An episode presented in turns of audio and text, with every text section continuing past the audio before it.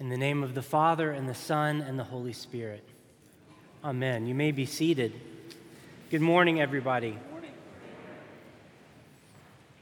Once there was an artist who painted a self portrait on a tablet of stone. Every line meticulously drawn, every color excruciatingly chosen. And by the end, the artist stepped back to examine his work and he said, This is good. The next morning, the artist came to retrieve his work, and to his horror, the stone tablet had fallen to the ground and shattered. The artist was crushed. Fragments of his masterpiece were strewn about the workshop floor. And he could see part of his eye over there, and part of his ear there, and part of his chin there. And what he did next surprised even himself because he got down on his hands and knees and he began bit by bit, piece by piece, speck of dust and color by speck of dust and color, to put his image back together.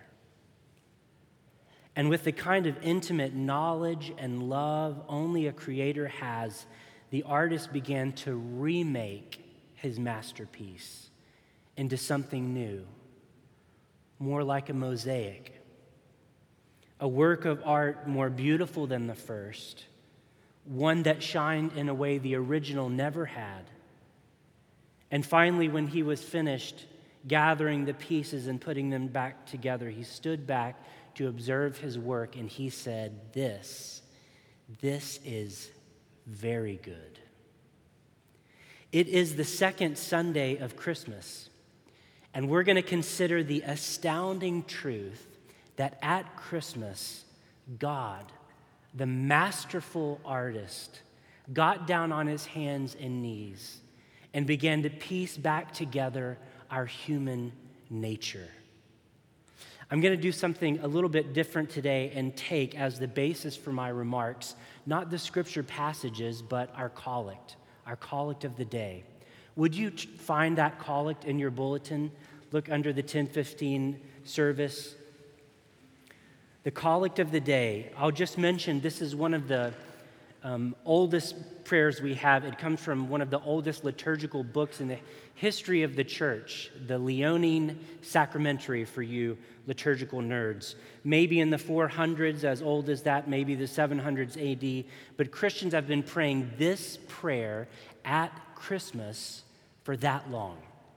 Collects often get overlooked. We say them once um, on Sundays, and unless you pray the daily office in the prayer book during the week, you might not catch it again until next year. But they're packed with scripture. They've been used for sometimes a thousand years or more. And they're full of devotion to God and great theology. Would you join me? Let's pray this prayer together with uh, um, attention and a little bit slowly. Let's pray. O God, who wonderfully created and yet more wonderfully restored the dignity of human nature. Grant that we may share the divine life of Him who humbled Himself to share our humanity, your Son, Jesus Christ, who lives and reigns with you in the unity of the Holy Spirit, one God, forever and ever. Amen. Christmas and human nature. Christmas and human nature. That's our topic. Three truths about human nature. The, the, human nature, by the way, is not so. It's not an easy question like, "Hey, are humans basically good or are they basically evil?" It's way more epic than that. In the story of the scriptures, the movement of humanity and human nature goes like this: dignity, depravity, and destiny dignity, depravity, and destiny. And here's the thing in the story of the scriptures, when we get to Christmas, Jesus is coming in the manger, wraps all those pieces up in a very special way. Let me say it like this Christmas remembers the dignity of human nature, reaches into the depravity of human nature, and recovers our destiny. These are our points. Remembers the dignity of human nature, reaches into our brokenness and depravity, and recovers our destiny. First point human dignity.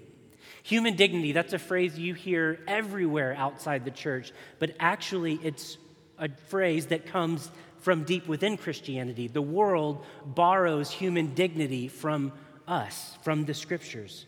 You say, human dignity, where do you first think of that? It comes at the beginning of the Bible's story. Listen to this verse from Genesis chapter 1. And then God said, Let us make humankind in our image, in the image of the maker of heaven and earth, according to our likeness, and let them have dominion over the fish, over the birds, over the cattle, over the wild animals, over every creeping thing. So God created humankind in his image. The dignity of humanity is that we bear the image of the maker of heaven and earth. Not only that, but when we were created, we were given a position over all the rest of creation. Humanity is the crown of creation. It's our responsibility to take care of the world, to take care of the birds and the fish, and so on and so forth. That's our dignity. Psalm 8 says it like this When I consider your heavens, the works of your fingers, Lord, the moon and the stars. What is man that you should be mindful of him?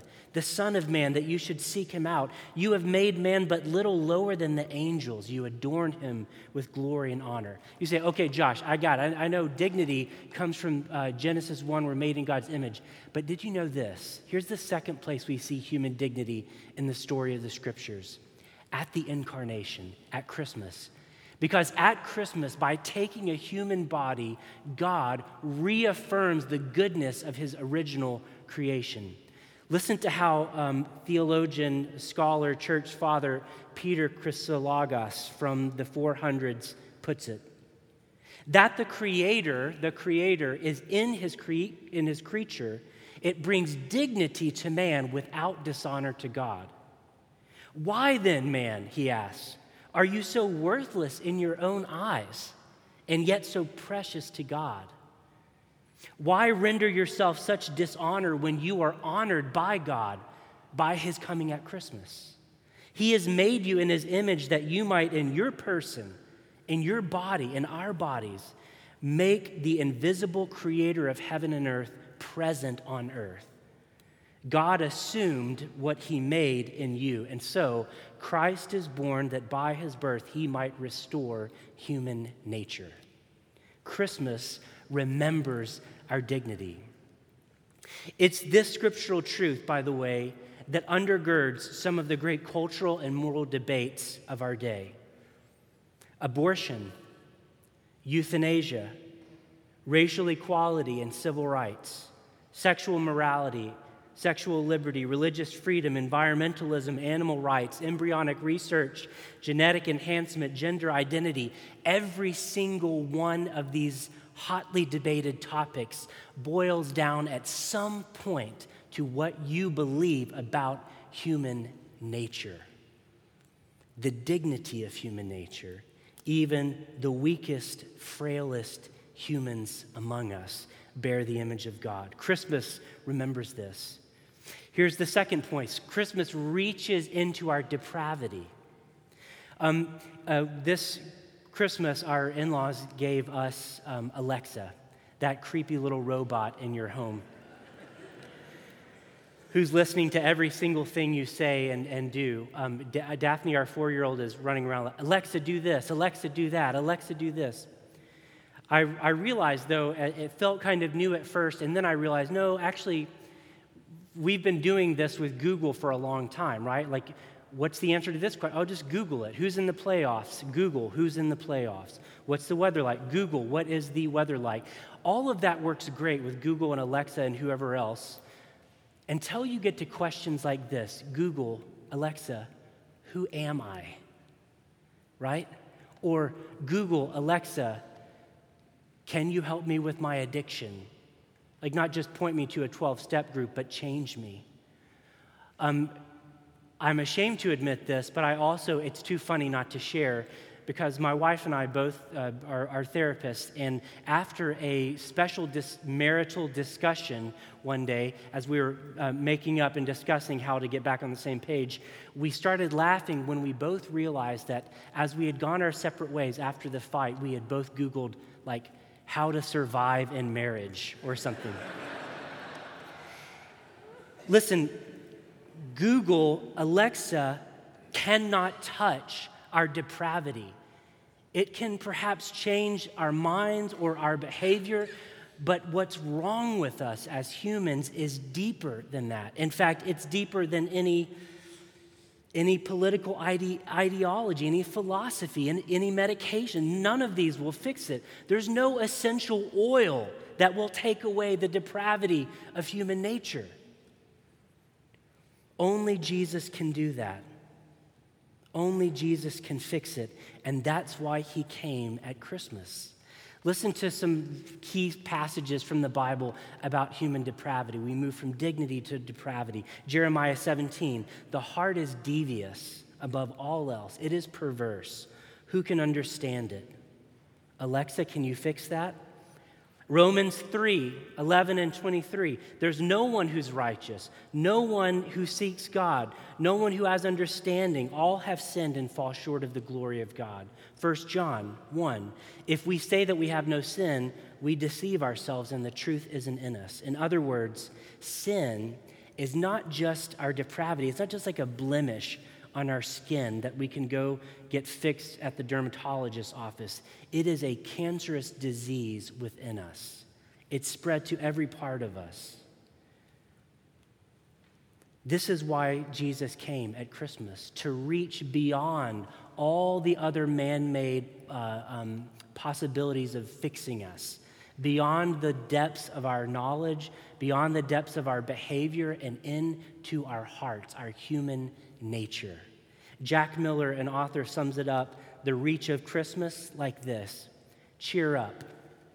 You're a lot worse off than you ever imagined. But in Jesus Christ, you are far more loved than you could have ever imagined. Christmas reaches our depravity. Finally, Christmas recovers our destiny. Here's the part that we might often forget. We prayed in, in the collect this grant that we may share the divine life of him who humbled himself to share our humanity. There's so much theology in that sentence, it's hard to even start. God, we're praying, God, recover humanity's original destiny. Like when you created us in the beginning, recover that, that beauty recover that purpose, recover that meaning. 1 John chapter 3 says this See what love the Father has given us that we should be called children of God. Beloved, we are God's children now, and what we will be has not yet been revealed. But what we do know is this when He is revealed, we will be like Him. Destiny, we will be like Him, for we will see Him as He is. Destiny. What is destiny? What, is, what does it mean to be sharing in the divine life of God? Pope John Paul II said it this way it is a penetration and permeation of what is human by what is divine, so that the life of humanity can reach a fullness that was absolutely inaccessible to it before.